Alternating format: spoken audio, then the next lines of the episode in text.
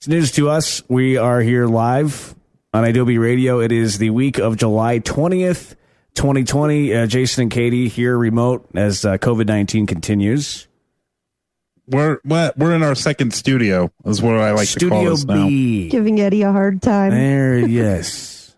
Well, you know, um, that's okay because we all need to laugh a little bit because the world is uh, just always on fire lately. It does feel like that, doesn't it? True story. Yeah, yeah. Uh, what's going on in Portland right now is just pretty crazy, right? It's scary.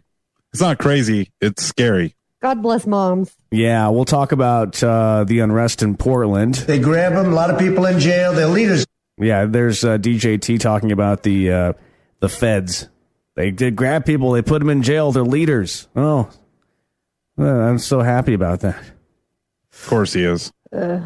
And uh, then uh, we have a guest uh, running, uh, another person running for office for Congress, a 28 year old med student. And uh, this guy is uh, progressive. He's not taking any super PAC money, seems to be a trend with a lot of progressives. Uh, Jason, who's our guest this evening? It's Solomon Rajput. What has every other country done? They've been able to figure out how to make healthcare a human right. That's just a fancy way of saying if you're sick, you should be able to see a doctor. It's news to us with Eddie, Jason, and Katie. Oh, look at that. Oh, you guys love me. You really love me. You're now in the fa- open. Her face lit up. Oh man, it was like Christmas morning just now. what a surprise. Yeah, we had to pay top dollar for that. uh, I'm not going to be able to afford to feed my dog, but it's worth it. Oh no, Hugo. He eats a pound of food a month. That is the beauty of having a three pound dog. Is he's really really inexpensive, unless of course Yeah, he has to go to the vet or something. yeah. we'll send him some of Rome's food. Rome won't miss a pound of food this month. Well, uh, good to have you back, Katie. Welcome back to Thank the show. you. Yes. Uh, should we before we get to talk about the dirty deets and the feds in Portland? I thought maybe we should uh, talk about face masks a little bit more because there are Karens throughout the United States that are uh, freaking out about face masks. There's Karens and Kens. Let's not discriminate, Eddie. Okay, whatever. Well, I have two Karens. I don't have Oh, a good. Ken. Did you bring a Ken for A us? I nightmare only- ride for a Lyft driver. Wow. He was punched by a passenger who then apparently tried to spit on him. The attack happened when she refused to wear a face mask inside of his car. Isn't that pleasant? That's so gross. Get the fuck out of my car. yeah. Pe- people are losing their minds. So there's uh, that happening. A, uh, a a woman spitting on her Lyft driver because she f- refuses to wear a face mask. And if you think that's bad, how about uh, this story right here? We've seen all kinds of confrontations involving masks, verbal and physical fights, even coughing fits. But this one might top them all. Police say a woman refused to leave a local store, and you won't believe what happened next. She peed all over the store. Oh no. I was gonna cut to the chase because they like beat around the bush in the story, you know. Uh, but yeah, she uh, she peed. She peed. She urinated like a like a dog. Just you know. um, Fuck, man. Well, I mean, obviously, like that lady is like mentally unstable, right? we don't know that. We have. I don't know. Maybe She was having a bad day. You know that much. Well, you, she just drops trow and pees. We don't know what she- you're saying? We don't. We're not sure if she dropped trout. or it's just like pissed herself, like through her clothes. I, I want more. I need to know You- you more. need of what more? Okay, there. uh, let's see. A regular day at work turned into quite a show at the Verizon store off Galleria Boulevard in Roseville. refusing to leave, not wearing masks. They've This is the dispatcher talking. several times and she's refusing. A dispatch operator tells an officer a group of three people aren't wearing masks and refusing to leave the Verizon store. But it's what happened next that's jaw dropping. They're calling back again and advise that that female now pulled her pants down and is urinating inside the business. So she did drop trout. Jesus Christ. oh my god! over face masks, which we are we are told over and over again by the CDC, by health officials that wearing these face masks not only now they're saying not only protect other people but yourself.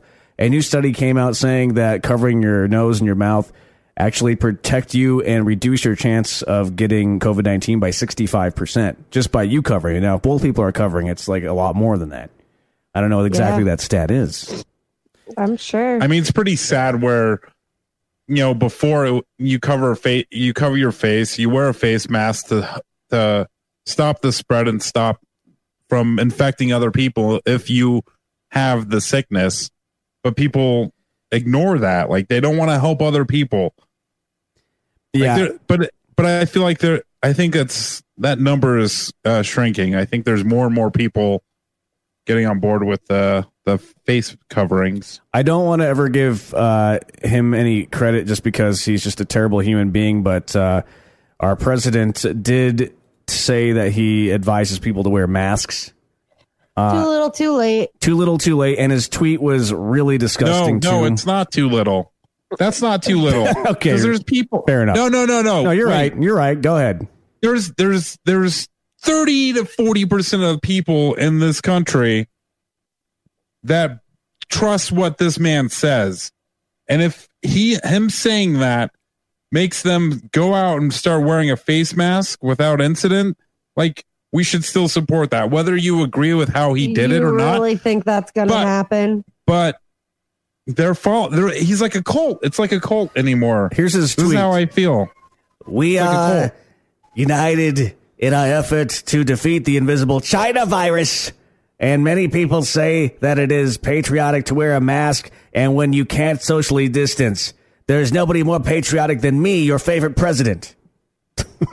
what? I like I said, I don't agree with the message, but As long as you can see through his bullshit, as it maybe makes a few more people wear no, a it's, mask. that's it's a not even thing. seeing through his bullshit. It No, the people- bullshit is like people trust this man. I know, but he but he has to turn this message into uh, something to serve his own ego. There's nobody more patriotic than me, your favorite president. He has to put that at the end of a public service announcement saying to wear a mask. But anyways, if it gets a couple more people to wear a mask, I agree with you. Yes, That's a good Thank thing. you. That is a good. It is a good thing. It sucks, like he has to do it like that, and it's taken five months. But What's happening in You know what? Portland? Let's See, let's- yes. I feel like he's Oh. only doing it because he feels like he's about to lose an election because people are dying. most likely, most likely. Dirty Deets. What's Uh, happening in Portland? The Dirty Deets. An in depth look at this week's most important stories. Disturbing, disturbing. I was following the story over the weekend. I don't know if were you guys following what's happening in Portland over the weekend. Yeah. I was following last week when uh, we started seeing uh, a lot of these reports come out. terrifying. Oregon Public Broadcasting reported that uh, there were federal, uh, there are federal officials from a number of agencies that are driving around Portland and detaining people. Now, according to some reports, these these feds have rented minivans from Enterprise Rent a Car, and they're uh, they're not marked. They're just minivans. They look like something you go to get picked up at soccer practice in, and they're throwing bags over people's heads and uh, throwing them in the back of these vans. Really crazy. The protesters, peacefully, from reports, peaceful protesters are being detained, and uh, they're not. When they ask these these federal uh, law enforcement people who they are and what agency they're with, they're not responding. Yeah. Um, here is a firsthand account. This is actually somebody who's on the ground in Portland. This is Twitter user Crazy Fucking World. okay, so that's her. that's her Twitter. It, it really is. Uh, we don't have a lot of time here. Um, I live in Portland, Oregon. Um, maybe you've heard what's going on, maybe you haven't. DHS has been sent in, the National Guard has been sent in, um, ICE has been sent in. Um, they are literally, there's camouflaged soldiers um, that have no ID, that are reading no Miranda rights, that are kidnapping Portland protesters, throwing them into, or gently placing them into unmarked vans that they rented from Enterprise. Enterprise leased a bunch of unmarked vans for Trump's Gestapo to come in, kidnap Portland protesters, and we don't know where they are.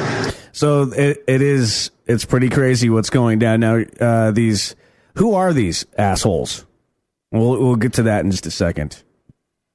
You know what? Yeah. If I was detained, there's any way you can cause damage to those rental vans so they don't get the deposit back, would be awesome. Yes, Drop you, trout and pee in the Yes, back. Yeah, that's what I was thinking. But you you know, if you're handcuffed, you can't really. And you don't, I don't know if you want to piss yourself, but I don't. I don't know how you do it, but like, Makes their life more miserable. yeah, let's try to get let's try to get those deposits uh, wiped out. you have like these thugs though that come up to you. They're in camel camo and uh, they won't identify themselves. They won't say what law enforcement they're with, and then they throw you in the back of you're you're being kidnapped. Like if, You are. if that is kidnapping. Absolutely terrifying. Could you imagine being taken and your friends are screaming, Where are you taking them? Where are you taking them? And they just won't answer? What we're Like- and we're the Second Amendment people that that say uh, the, the reason why we have a Second Amendment is to protect ourselves against a tyrannical government. Yeah. Um, I mean, because like if if one of these people came up to you, one of these camouflaged idiots, and they don't identify themselves, how are you supposed to know it's just not some crazed lunatic from the woods? You don't. Yeah, I would assume that they are crazed lunatics, especially if they're not reading Miranda uh, your Miranda rights as you're being arrested. Oh, they have a Velcro patch on them that says police. Yeah, yeah. Well, you know, and they're they're, they're and the the scary thing is they're technically not breaking any laws. Is from what I can from what I've gathered. Um, now these true. these federal law enforcement people don't have to identify themselves as being law enforcement. There's actually no law that says that they need to do that, which is scary. That is scary, but there was movement today that um, I think uh, Senator uh, Wyden and other And senators AOC, try to, huh? AOC too. Oh, maybe. Yes. Yeah, I didn't see that. Yeah, but it's, it's in the prep. uh, at the they try to they try to make it where they have to announce who they are, um, while you know, and show who they are with names and and such when policing protests. I mean, police officers have to have their their name displayed and a badge number displayed when they're arresting you so that they can be held accountable for their actions while arresting. So what makes these guys so special? They're protecting federal uh, buildings. Yeah, but if they're arresting people, they should be held to the same standard. They should I- I be, just but don't- the law know that. We've never had to have this law though, because we've never had this situation. it's situation. never happened. and basically, without that law there, it basically does set up uh, a, a like a, an administration like Trump to put together a secret police, um, a Gestapo, like we saw in Nazi Germany. Yeah. Um, and if this is happening in Portland, it's going to be happening in other places, and it most likely is going to start. We'll tell you why in just a second. Uh, but here's I some. actually saw Yeah. earlier that that it had been happening in California, in parts of California. And for Oh, some man. reason, I guess we just hadn't heard much about it. That's crazy. Yeah. Well. Um. So what are what exactly are these? By the way, should we say? I mean, guess who who are these idiots? They're border patrol agents, from what we've gathered and understand. Uh, these guys are basically. I mean, they. This is the same group of border patrol agents. Remember, the border patrol agents had this racist Facebook group and uh, where they were posting a lot of racist memes and uh, and really crude photos of AOC and stuff. You remember this story that came out not too Yeah. long ago? Well, it's, it's those same Yeah. guys. Because apparently the the border patrol has jurisdiction within hundred miles of the border. Did you know that? Crazy. Yeah. So that's what's going on. Is um, that this it's the uh, the customs and border protection officers are who is doing this. What? So, from what I've gathered, it's the P- Department of Homeland Security. They have a federal protection service for uh, federal buildings uh, around the country, and they actually have the power to bring in uh, border patrol agents. I've also read reports that um, there could be uh, members from like the Coast Guard, even like the Coast Guard, that Wow. they've deployed along with border patrol agents, and they have jurisdiction on land or in the immediate vicinity of federal property. and all of the unrest and all of these uh, uh, units, uh, member, you know, law enforcement uh, units that are unmarked and, and federally uh, placed are acting under that direction. And it's around a federal courthouse in downtown Portland. Okay. All right. Uh, that doesn't make it any less terrifying. No, Well- it does not. But they were still arresting people that weren't near the federal building, though. And there are reports of these guys problem. being really thuggish too, because they don't have to answer to anybody. They just show up and they'll throw people in the back of vans. According to reports that we are reading and seeing, uh, one guy's actually uh, ex-military, and he was thinking, "Oh, these guys can't do anything to me. I'm just going to stand my ground." And there's actually video of this that's gone viral. He ends up being beaten with a baton over the head three times, and then they pepper spray him at point blank range. And this guy's like this Yeah. big military dude, and uh, And he's he like, does nothing. He just turns Yeah. around and walks away it Yeah. flips them off, by the way. with Yeah. his broken hand. "Ugh." Now there's reports saying that he, he has several broken fingers, Mm. will require surgery, and this guy doesn't even flinch when you have three of these officers attack him.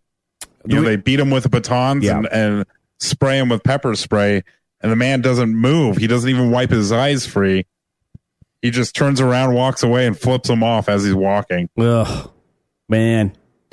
Uh, but there, apparently, we're going to be seeing more of this in other cities. Uh, DJT tweeted on Sunday uh, that uh, not only is he trying to help Portland, but uh, Philadelphia, Chicago, New York, Detroit, Baltimore, o- Oakland, and other cities are going to uh, be seeing more federal law enforcement. And actually, here Yeah, he I is talking about it. Oh, go. Oh, here he is. Uh, So helpful. And then the police are So afraid to do anything. I, I know New York very well. I know the police very well. New York's finest. And the fact is, they're restricted from doing anything. They can't do anything. So what are you planning on doing? Well, I'm going to do something that I can tell you because we're not going to let New York and Chicago and Philadelphia, Detroit and Baltimore and all of these. Oakland is a mess. We're not going to let this happen in our country. All run by liberal Democrats. Oh, shut. The, so now he's making this a partisan issue too. By the way, on top of it, uh, because that's what that's what this all is, anyways. If this I were, mean, it, re- it really is. if there were massive Proud Boys protests throughout the United States and they were getting, you know, a little bit out of hand, we wouldn't be seeing federal agents going in right now. And that- that's just my Hell belief. no. That's just my belief. Absolutely not. He'd Um, be cheering them on. yeah, yeah. What were you going to say, I mean, Jason? your belief, your belief is based on evidence, though. Like, given the last few years, like everything that DJT has done and said, uh, when it, when it regarding you know Proud Boys and you know white supremacists, like they allow that. Like, look what happened in Charlottesville. There's fine people on both sides. I mean, we didn't see federal officers in there. Unless we're talking about Black Lives Matter protests, and there aren't fine people on both sides, by the way. Yeah. At least he hasn't said that, but he has about racist um, gatherings. Uh, yeah. So, anyways, it was- we love 2020. It's awesome. AOC, like we said earlier, is uh, introducing legislation this week that will require federal law enforcement officials to clearly identify themselves. And I'm sure that the turtle is going to pass that swiftly. That's the not- only thing he does swiftly. I- I'm sure that's not going to sit on the uh, turtle's desk. Go right to the uh, the graveyard. But anyways, uh, that's it's it's scary what's happening. Um, and we should all be paying attention to this. There there was this this old quote from uh, Germany in 1946. This pastor put out there. He said, uh, First, they came for the socialists, and I did not speak out because I was not a socialist. And they came for trade unionists, and I did not speak out because I was not a trade unionist. Then they came for the Jews. I did not speak out because I was not a Jew. Then they came for me, and there was no one left to speak for me.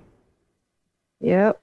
So we speak for the Black Lives Matter movement continuing on in Portland, and uh, anyone peacefully protesting that is being fucked around with. Uh, you know, we just want to bring light to that, and we will continue to. Amen. and also you know officials in Portland and Oregon, they're all speaking out. The governor of Oregon, the mayor of Oregon, the Senate delegation of Oregon, they're all speaking out. Like, no one, like, we have to be clear, no one from the state of Oregon asked for this response from the federal government. They're all asking Yes. them to leave. They are they are suing them to leave. Yeah. They're the the the district attorney in Oregon is suing them because they're violating constitutional rights. and making things worse. On top of that lawsuit, there's a second lawsuit from the ACLU of Oregon, um, also suing because of this going on. Uh, yeah, it was kind of crazy to watch the. I saw videos of uh, a little girl. I mean, not I shouldn't say girl. She was a woman, just in her blue ACLU vest, chasing these thuggish guys, just screaming, "Where are you taking these people? Where are you taking these people?" With their camera. She was like half the size of these guys, just chasing them down everywhere. And I was like, "Go ACLU!" Like Now, when they you- are out for it. They are. And when you say like half the size of these guys, like some of these guys may be, you know, a little bit big or whatever, but at the same time, they cowered to the sight of a naked woman when a protester in Portland, this uh, this lady got naked and she stood there in front of all of these thugs and uh, just butt ass naked. And she did. she even sat down and spread her legs facing them, and they didn't know what to do with a naked woman, so they ran away. She did a little dance for him first. I did not see any of this. It was Really? it was it was like No. an iconic photo that I think is going to be around for a long time. This, Very this- long time. it, I, I like I almost want to get a print of it. It was such a crazy moment. Uh, cool. Wow, really? I have to see this now. Yeah, I did see that. Uh, I saw that. Uh, you know, like a hundred moms went out and locked arms together in front of all the protesters. and then they were shot with tear gas by the feds. yeah, but fuck that. Yeah. like good for you, moms. Yes, like that.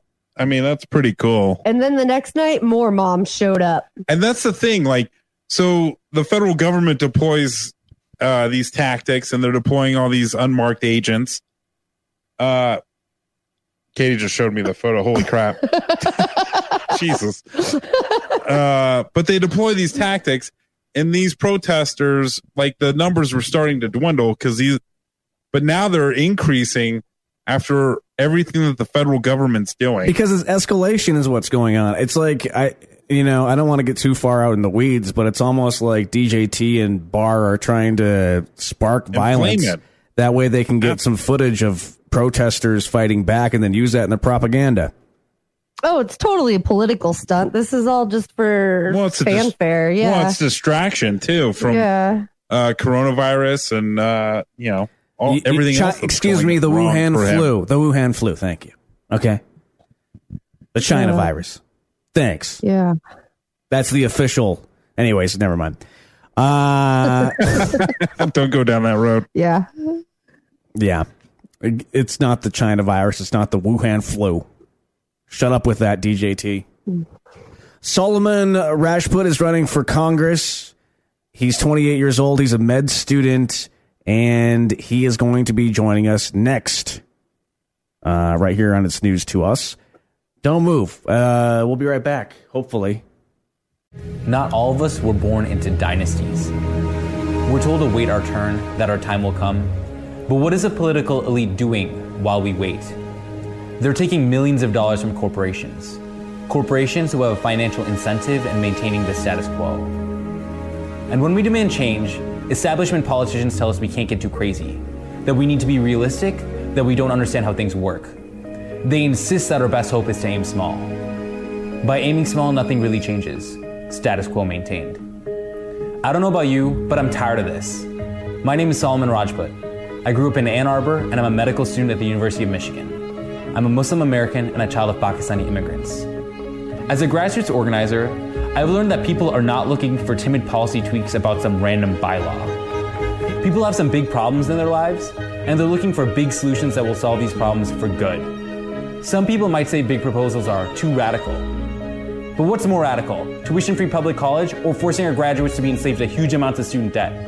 What's more radical? Medicare for all or defending greedy companies as they profit off people's illnesses? What's more radical? A Green New Deal that creates millions of green energy jobs? Or sitting idly by as climate change ravages our environment? The fact of the matter is, the only thing that's radical here is the status quo. That's why I'm running for Congress. But our district is being run by a political dynasty. Someone from the Dingell family's held the seat for 85 years. The incumbent is as establishment as it gets. She doesn't support tuition free college or the Green New Deal, and she's rolling in corporate money. If you've received over a million dollars in corporate donations, if you've taken money from ExxonMobil and Goldman Sachs, if you have hundreds of thousands of dollars in fossil fuel stocks, then who are you really working for? We've been told to wait. They tell us there's a line and we need to know our place. Well, we've waited, and thinking small has left us with a whole lot of nothing. We're done waiting. It's our turn now. Vote or die. It's news to us. Election 2020 coverage continues. That it does. The election is coming up here in no time, and primaries happening all around us. And uh, that leads us to our guest tonight. Solomon Rajput is joining us. He's running for Congress. 28 years old, a med student, Michigan's 12th district. Welcome to the show. Hey, thank you so much. Yeah, it's great to be here. So this is really cool, man. This is exciting. Um, you know, you are uh, going up against a pretty big opponent, 87 year political dynasty, right? With with uh, your opponent. That's uh, are you are you nervous about this? You got to be nervous, right? You know, I was really nervous in the beginning. I was super nervous in the beginning when I was starting. I um it was pretty crazy. I was definitely feeling pretty scared because, you know, I've never run for office before. I'm barely old enough to run. Uh, we're going up against this 87 uh, year old political dynasty. Congresswoman Dingell's family has held the seat for 87 years straight. So uh, I was definitely pretty nervous. Um, you know, for me, kind of what pushed me over the edge was just like how urgent our issues are and like particularly particularly with climate change and everything right? Because like yeah.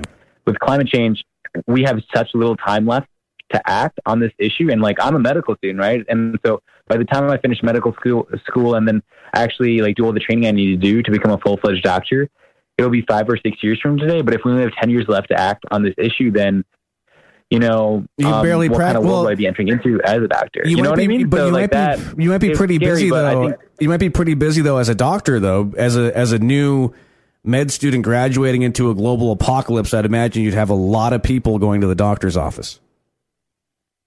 Oh yeah, I mean it's going to be great for business.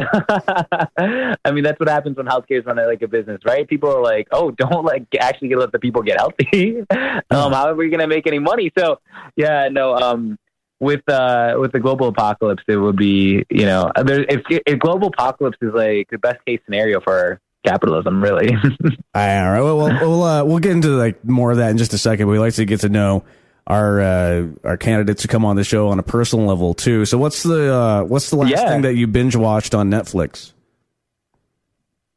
what's the what's the most recent show I binge watched on Netflix? Sure, or Hulu or whatever. you- Whatever Disney Plus. or so many now.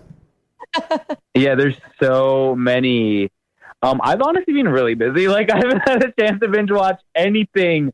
Um, let's see. I did like in the beginning to middle of Corona. I was watching something, and it was like, you know, I wasn't binge watching any one thing, but I did get on a sci-fi kick. Um, Okay. and then I was like watching all of like all of these like lesser known like sci-fi movies um that like just on Amazon Prime and on Netflix. Uh there was like I think the Maze Runner series. I had to watch like it's like so weird. It's like uh it's something that people don't really know about. It's like um kind of like a That was an uh, Arnold Schwarzenegger movie. B-side Hunger Games. I think it was like a a- that was No, I- no no. At some point it was right. No, I don't think- I don't know. Maybe, yeah, I don't know, but it's like it's like one of those teen dystopian like it's exactly like the Hunger Games, but just like just a little different. But yeah, so like I got really into that. I will admit, I will, I, I will readily admit that. What's your So, favorite band? series I would recommend. What's your favorite band? My favorite band, um, I, my music taste is just like all over the place. I really, I used to really love Old Taylor Swift. It is a guilty pleasure of mine, Old Taylor Swift. Um, people freak out when they hear that. I think that's like probably one of the most controversial things about me. Um, That's the most I mean, controversial thing about your platform, actually. I know. Forget the platform. It's it's just really the it's really old Taylor Swift. But uh, yeah. Um. Uh. I love. I mean, you know, I'm just like I'm. I'm pretty basic when it comes to my music taste. I listen to today's hits. I love Drake, like The Weeknd. You know. So I'm, I'm. When it comes to music, I'm very basic. you said that you've never run for office before, but you were the class president for three years uh, when you were growing up. And I'm wondering, did you get to hang out in the teachers' lounge? And if so, did it smell like stale black coffee and depression like I imagine it does? Uh, I spent a lot more time like um, hanging out in like the principal's office, like uh, not for not because I got in trouble. That was middle school, but in high school, um, I was like uh, just like always on the PA system all the time, being like, "Everyone, don't forget we've got a bake sale coming up," and like all the teachers just like unanimously hated me because um, they're like Solomon keeps interrupting our class about these bake sales that he's doing. Uh, but I was like, it's fine. I'm like, I'm with the principal. So I was very establishment in high school. I'll admit. Oh, okay. Yeah. How times have changed. Just trying not to rock the boat. Uh, I, you know, one more personal question. Now, this one is like very controversial for a lot of people. Uh, Postmates, Uber Eats, or Grubhub? Man, you guys are really trying to dig into my personal life right Yeah, now. you know, so uh, I, um, I mean, like, go with what you know, right? Like, I've been doing Grubhub for a while. Like, um, yeah, my sister Uber Eats all day, but like, you know, agree to disagree. So Yeah, you may have just lost my vote on that one. I'm sorry. I think, yeah, it, it like you can never please anyone, like when it comes to that topic. So but but really, uh, but I mean, it's crazy that you are a med student, but also running for Congress. I mean, uh, say you win, are you going to put the med student stuff on hold?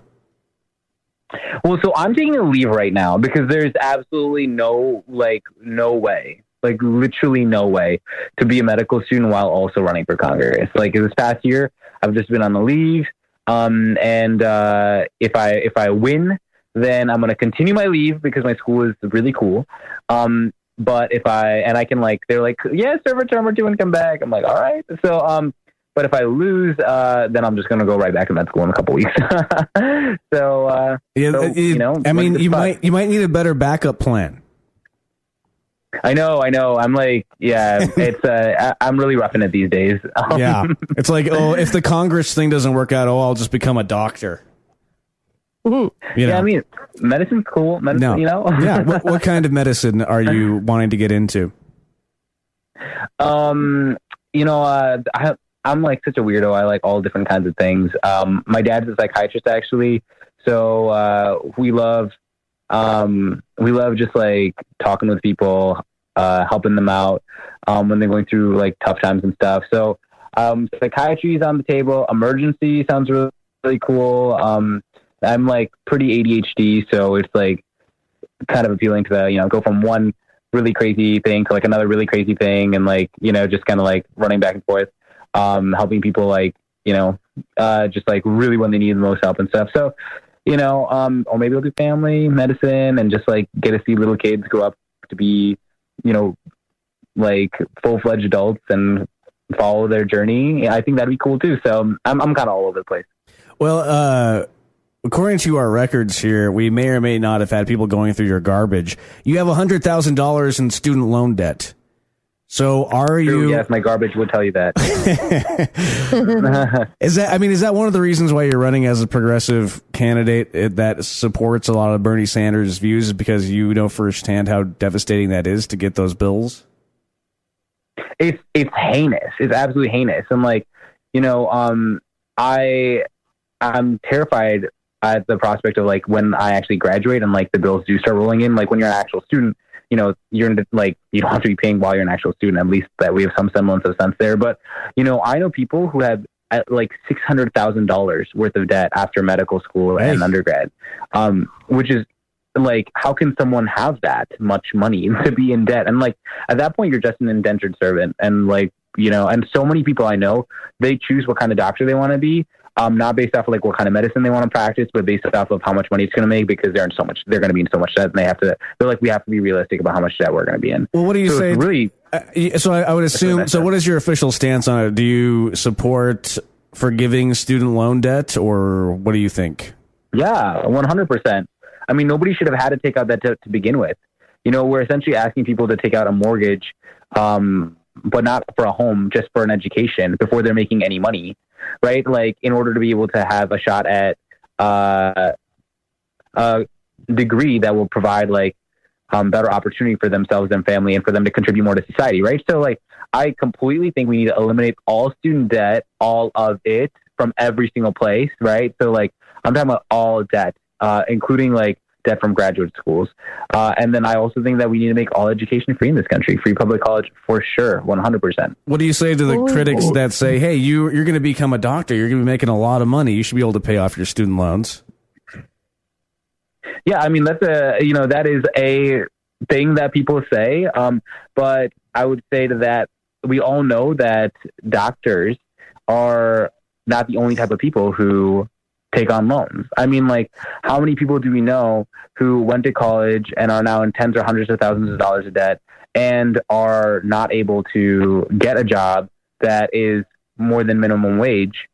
Um, and then are like expected to still pay off their student loans. You know, like I mean, I know somebody who is an undergrad or who like majored in biology in undergrad, like got really good grades, did all the right things, and then like went to University of Michigan, the best public school in the country, we do like to say, um, and then uh, ended up working at Dick's Sporting Goods for two years afterwards, right? And like he was like, "What the heck? Like this is a job I could have literally gotten right out of high school." So Yeah, I don't regardless of the believe fact, that anybody like- should have had to ha- take on this debt. But if you, but I, in particular, uh, we need to recognize that so many people are not going to have any kind of economic opportunity to be able to pay off this debt at all. Yeah, no, and no school should cost six hundred thousand dollars. No school should cost a hundred thousand dollars. You That- know, that's a no fact. school That's an should absolute fact. cost anybody that much money. And, and yeah, and it's crazy like how just ridiculously expensive it's gotten because our parents' generation they say, "Oh yeah, I was able to work a part-time job, pay rent, and pay myself through college. What? Why are you not doing that?" It's like you don't Yeah. understand how crazy expensive it's gotten. Um, Right. It's just it's criminal. Yeah. Um, and speaking, Yeah, of, it's disgusting. Speaking of that, though, in finances, like rent, rent is a big issue right now in this country. Yeah. Um, more than 10% of American households, 12 million people, uh, 12 million households rather, are, uh, according to the U.S. Department of Housing and Urban Development, are paying more than 50% of their annual incomes on, uh, their rent. Over 50%. That is insane. I know that you, uh, have some ideas around affordable housing. How do we fix this? Yeah, absolutely. So, I mean, like, it has just gotten so hard to live in this country. People are in a constant struggle to survive. I mean, so few, so many people are just living paycheck to paycheck. I'm sure you guys have heard the stats. It's like something crazy, like 40% of Americans can't deal with like an unexpected $400 Right. expense. So, like, if your car, you know, if like you need to do some maintenance on your car, forget about it. Like, you do not have the money for that. And that is, I mean, like, you know, um, my parents, right? They're from Pakistan. We know a lot of people from Pakistan. Pakistan's a developing country. People from Pakistan will who move here say like this country is over time becoming more and more like a developing country. It's it's Yes. heinous. Like people from developing countries are saying that it's hard to live. It's hard to it's hard to thrive. It's hard to live, let alone thrive, right? Um, and one of those things in particular is it's hard to pay rent. So with rent, right? there's some really simple things that we can do right now. So one thing that we can do is we can um, have federal rent control. And uh, that would be something that would be super helpful to so many people across this country, including the people who live in our district. In our um, in our uh, town that I live in, Ann Arbor, um, rent increased 15% last year. Like from one year, it increased 15% on average. Wow. So that's an extraordinary amount. And like all of this is so unsustainable. Um, and so if we have a federal rent, federal rent control where we say like rent can't increase by more than 3% every year, you know, that's a really great way for us to like tackle so many issues at once. It'll help us tackle gentrification, um, because landlords can't just be like, oh, you know, your lease is up. And if you want to continue living here, you have to pay like a thousand dollars more or like, you know, whatever, like $500 more every single month or whatever. You know, that's like what happens with gentrification. You wouldn't be able to do that if we have rent control. We also need to like have the federal government step up and start actually making more affordable housing units. I mean, right now they're not making any more because of this um, dumb thing called the Faircloth Amendment, which we need to repeal. Uh, it's this thing that essentially prevents the federal government from making more public housing, which is wild. And then we also need to, um, like, so many of our public housing and affordable housing units are falling into disrepair, right? So, like, uh, we need to make sure that we allocate funds using the vast wealth and resources of the federal government of the richest country that's ever existed on the planet, called the United States of America. We need to allocate some funds towards um, renovating and refurbishing those units that are falling into disrepair. So people who um, do need uh, affordable housing aren't having to live in like such squalid, deteriorating condi- conditions. So there's so much that could be done so easily. It's like kind of like mind boggling. But the reason, but th- there's a good reason why it's not being done because you just described a society that is favoring those with money and those with power and those that have the most influence over the government. Uh, are the ones with money and power, and that's really what it comes down to. I feel like all these issues can be solved if we get money out of politics and you're not taking any corporate PAC money for your campaign, so we applaud you there. But I mean, if you are elected to office, how are you going to get money out of politics? What you, what's your part going to be? I know it's going to take more than just you, but what are you going to do to make that happen? Yeah, well, money in politics is literally the root of all the evil in this country. It's like the reason why politicians say one thing to your face, do something else behind your back. I mean, they've essentially made a deal with the devil, and that's the reason why um, our country is being run by corporations for corporations instead of how it's supposed to be run, which is by the people for the people. Because you know the politicians are being paid by corporations to write the rules in their favor. So how can that be anything but illegal bribery? And we need to call it for what it is. What I'm going to do in particular is I think it really starts with um, representatives themselves saying, I'm not going to take any money from corporations. That's number one. Number two, we need publicly financed campaigns because right now, um, if you want to run, uh, it's very, very hard to run a good race without being, um, without like having a ton of corporate money or having a ton of wealthy friends or being independent wealthy yourself. How we're combating that with our campaign is that we're building a huge army of committed young people to go out there and talk to all the voters in our congressional district. So essentially what we're doing is we're building people power and we build like an enormous army. We have like unprecedented people power. It's like really awesome. And I feel really grateful and blessed uh, that our campaign is doing so well. Um, but that's, you know, I came into this with, uh, as an organizer, I've been organized for many years now. And so if, um, if you don't really know how to like organize super well, well then like you're kind of out of luck, right? Like then essentially you just have to have a lot of money. And if we have a publicly financed campaign, then instead of uh, you know wealthy people being able to run, um, we can actually set aside a government fund that if you want to run, um, and if you're getting some small grassroots donations, the government fund can match those donations. So, like, let's say, like, this is what they do in New York. If you give me 20 bucks, the government will match it 100, they'll match it six times. So, you, you're, the government will give me 120 bucks to match your 20 bucks. So now I have 140 bucks. So now, like, these small grassroots donations, like, really, really add up. And so that's how we can publicly finance campaigns. Um, and also, I think that, like, how, if I were to win, right, like, we're doing this people powered thing I was talking about uh, our campaign is running super, super lean, and a lot of things that cost money, we've um, found people uh, and their volunteer effort to like help us out with.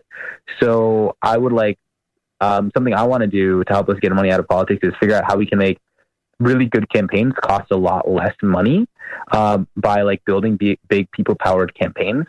Um, and then like if you know that's what we're doing right now. If we succeed, I want to uh, I'm gonna like create a, a, guide essentially to like let everyone else know how we did this because um, I think it could really change the game.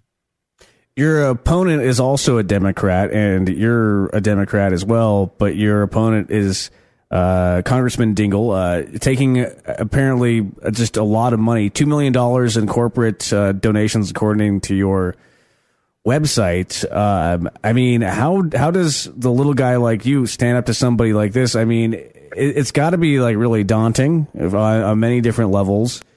Do you think you have a fighting chance, or are you doing this to somehow bolster your medical career once you start a practice? Uh, no, unfortunately, um, I like uh, for all of the cynics out there, or for uh, you know anyone who's thinking that like I'm doing this for reasons other than actually trying to win, um, I would like to say that I am actually doing this to win this election, um, and there's like no other like it's really important for everyone to like know their intent while they're running and to be very honest with themselves about why they're running. And like a lot of people do run for reasons other than to champion change in this country. Um, they might run because they do want to in, in, like uh, get their name out there or they feel want to like you know they want to do it because they think it'd be badass and they feel like it'll like validate themselves and their ego or it'll help like improve their name recognition in like other which will help them in other pursuits in their life. But no, for me, really, uh, the reason I'm running is because I am trying to champion change um, that I think is really necessary for this country. We talked, you know, a little bit about climate change. Um, I was getting ahead of myself before the.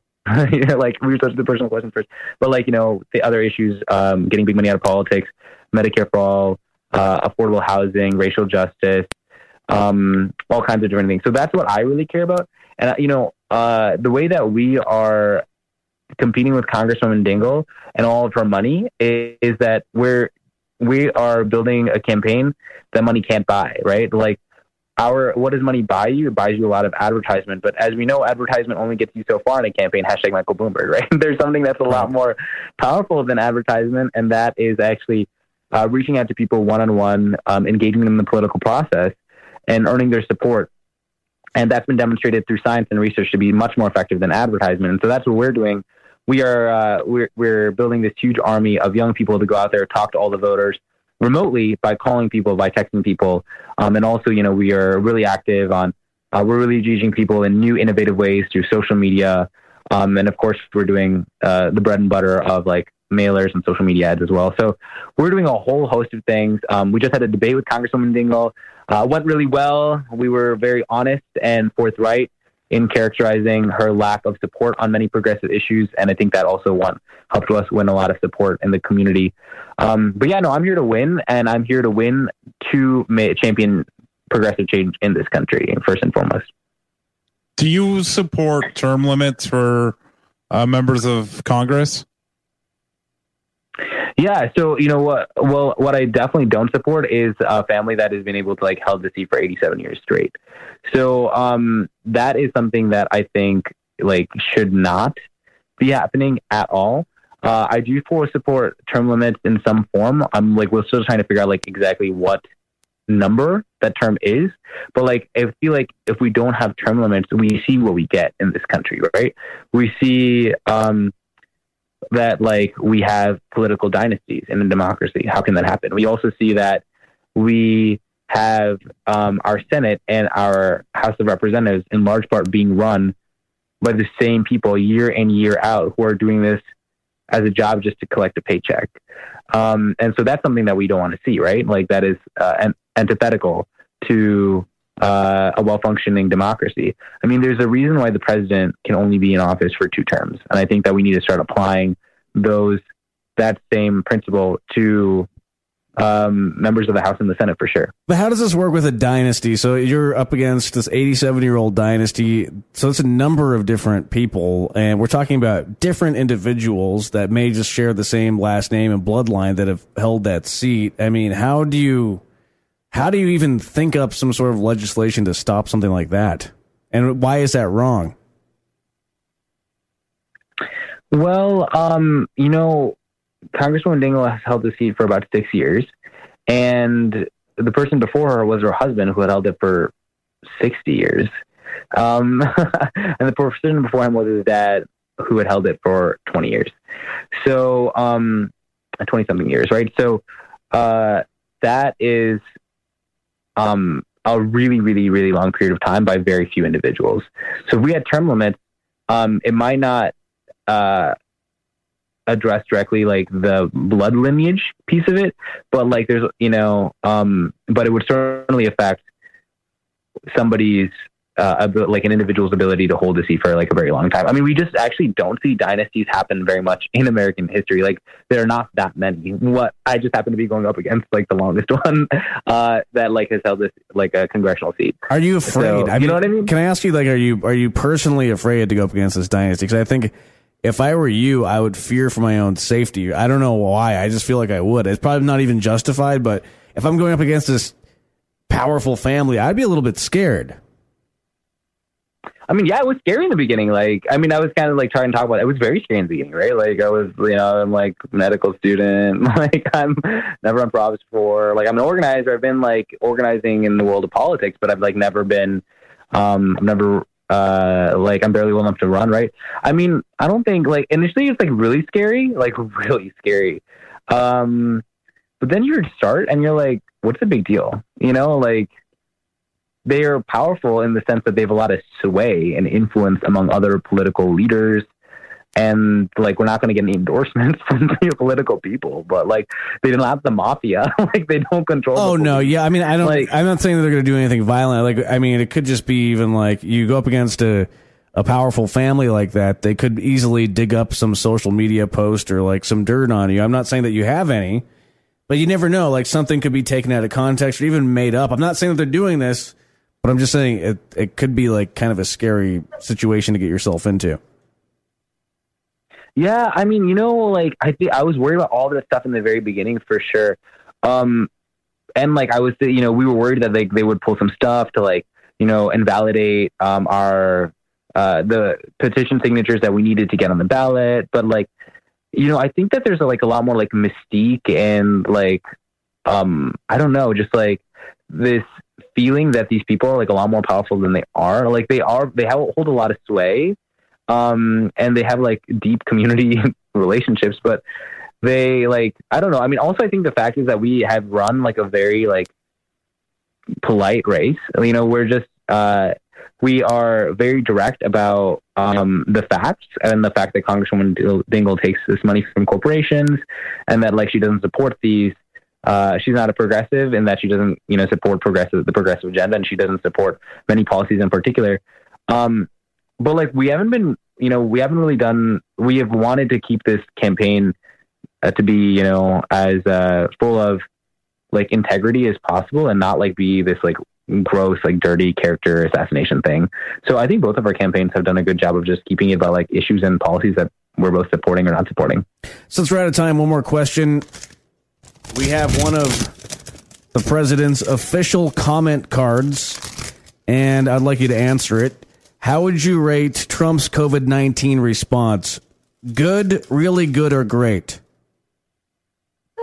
Oh, it's a great question. Like, I mean, on opposite day, I would say great, but like, I don't think that's today. So I would say like um, horrific. Like, I'd have to like fill in. like, Actually, I think that was the- great. Yeah, let's just say it's opposite day and say great, and we're good. That works. Yeah, that we'll works just for me. we'll just say today's opposite day, and we'll go with great. How does All that? right. Fair enough. All right. Well, thank you so much for joining us. And how can people uh, find out more about you and your campaign and, and help support? Yeah, for sure. So um, the election is in two weeks from tomorrow. It's on August 4th. Um, we really encourage everyone to vote absentee, uh, get their ballot early. So if they want to learn how to do that, they can learn on our website, which is solomonrajput.com slash vote. So that's uh, S-O-L-O-M-O-N-R-A-J-P-U-T dot com slash vote. And um, yeah, so please, uh, if you live in the district, please vote. If you don't live in the district, please check out our website. And um, you can also donate. And then we're actually going to have opportunities for people to help out nationally in terms of like making calls um, and doing a variety of other, uh, you know, volunteer tactics uh, to help us get the the vote out on uh, for the election. So um, those are some ways that everyone can help out. Well, when it's time for the general election, uh, we hope that you'll come back and join us. We'll be live covering. It would be good uh, to hear from you if you're able to drop in. And uh, we really appreciate you coming on the show. Fingers crossed. Yeah, hopefully we'll win the primary, and then like, yeah, our district is super progressive, so if we win the primary, we're kind of good, and then I'll just like be able to hang out and do a lot of these kinds of things. So it'll be really fun. Yeah, yeah. Well, we're, we're- that's going to happen. So we're we're putting everything behind you. And good luck to you. And thanks again for joining us. Thank you. Yeah, thank you so much. This was a lot of fun. Oh, thank you so much. Thank you. Have a good night. Have a good one. Bye bye. Bye. All right. There's the future doctor, Doctor Congressman. That's like too uh, much. Hopefully, hopefully, congressman. Yeah, right. Oh, oh, but yeah. Hopefully, yeah. And doctor. Hopefully, both at some point. Although we, we, we have and we have one of those right now. His name is Rand Paul, and, that, and that's really not that Well, impressive. he's an eye doctor. Let's let's be fair here. He's an eye doctor. Okay, we'll be right back. Like I'm not, I'm not, I'm not, I'm not trying to belittle what he does or what Don't- he's a doctor of, but like he's not fucking open heart surgery here. Listen, eyes are pretty complicated. Hey, okay. I go to okay. I go to an eye doctor all the time, and I uh, I respect what he does. Ophthalmologist, is that what they're called? Yes, something like that. What do I know? I'm not a doctor. Yeah. You're not a doctor. Ah, I'll be right back. but I play one on TV.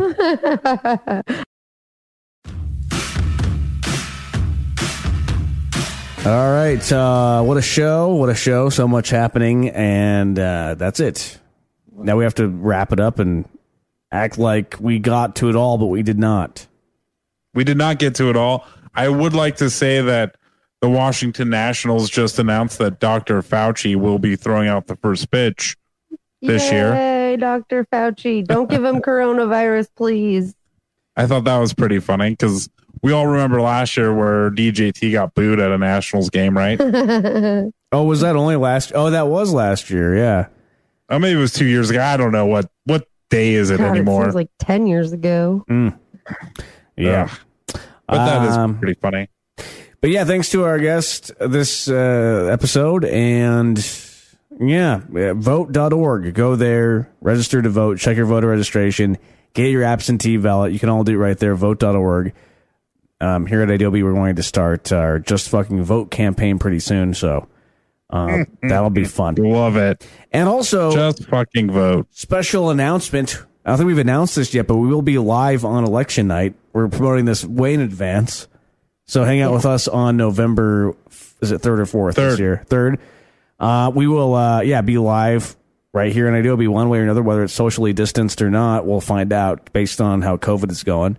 And a sweet, uh, sweet party. It's gonna be a, either yeah, sweet sweet party or just the the, the sob fest. Who So knows? We might leave crying. but we'll feel like we're doing something. Because I, I honestly I can't sit there watching TV. I'll get too nervous. If we're doing a show, I'll at least be somewhat occupied. True that. And we'll know what I'm have saying? all of our former guests on, hopefully throughout the night. Yeah, I would love to check in with all of our uh, guests. Like even if they haven't won their primary, it'd be cool to have their perspective because these are people who are like well versed in politics, way more than we are. That would Yes. be fun. Uh, anyways, s- we'll see everybody next time. Bye.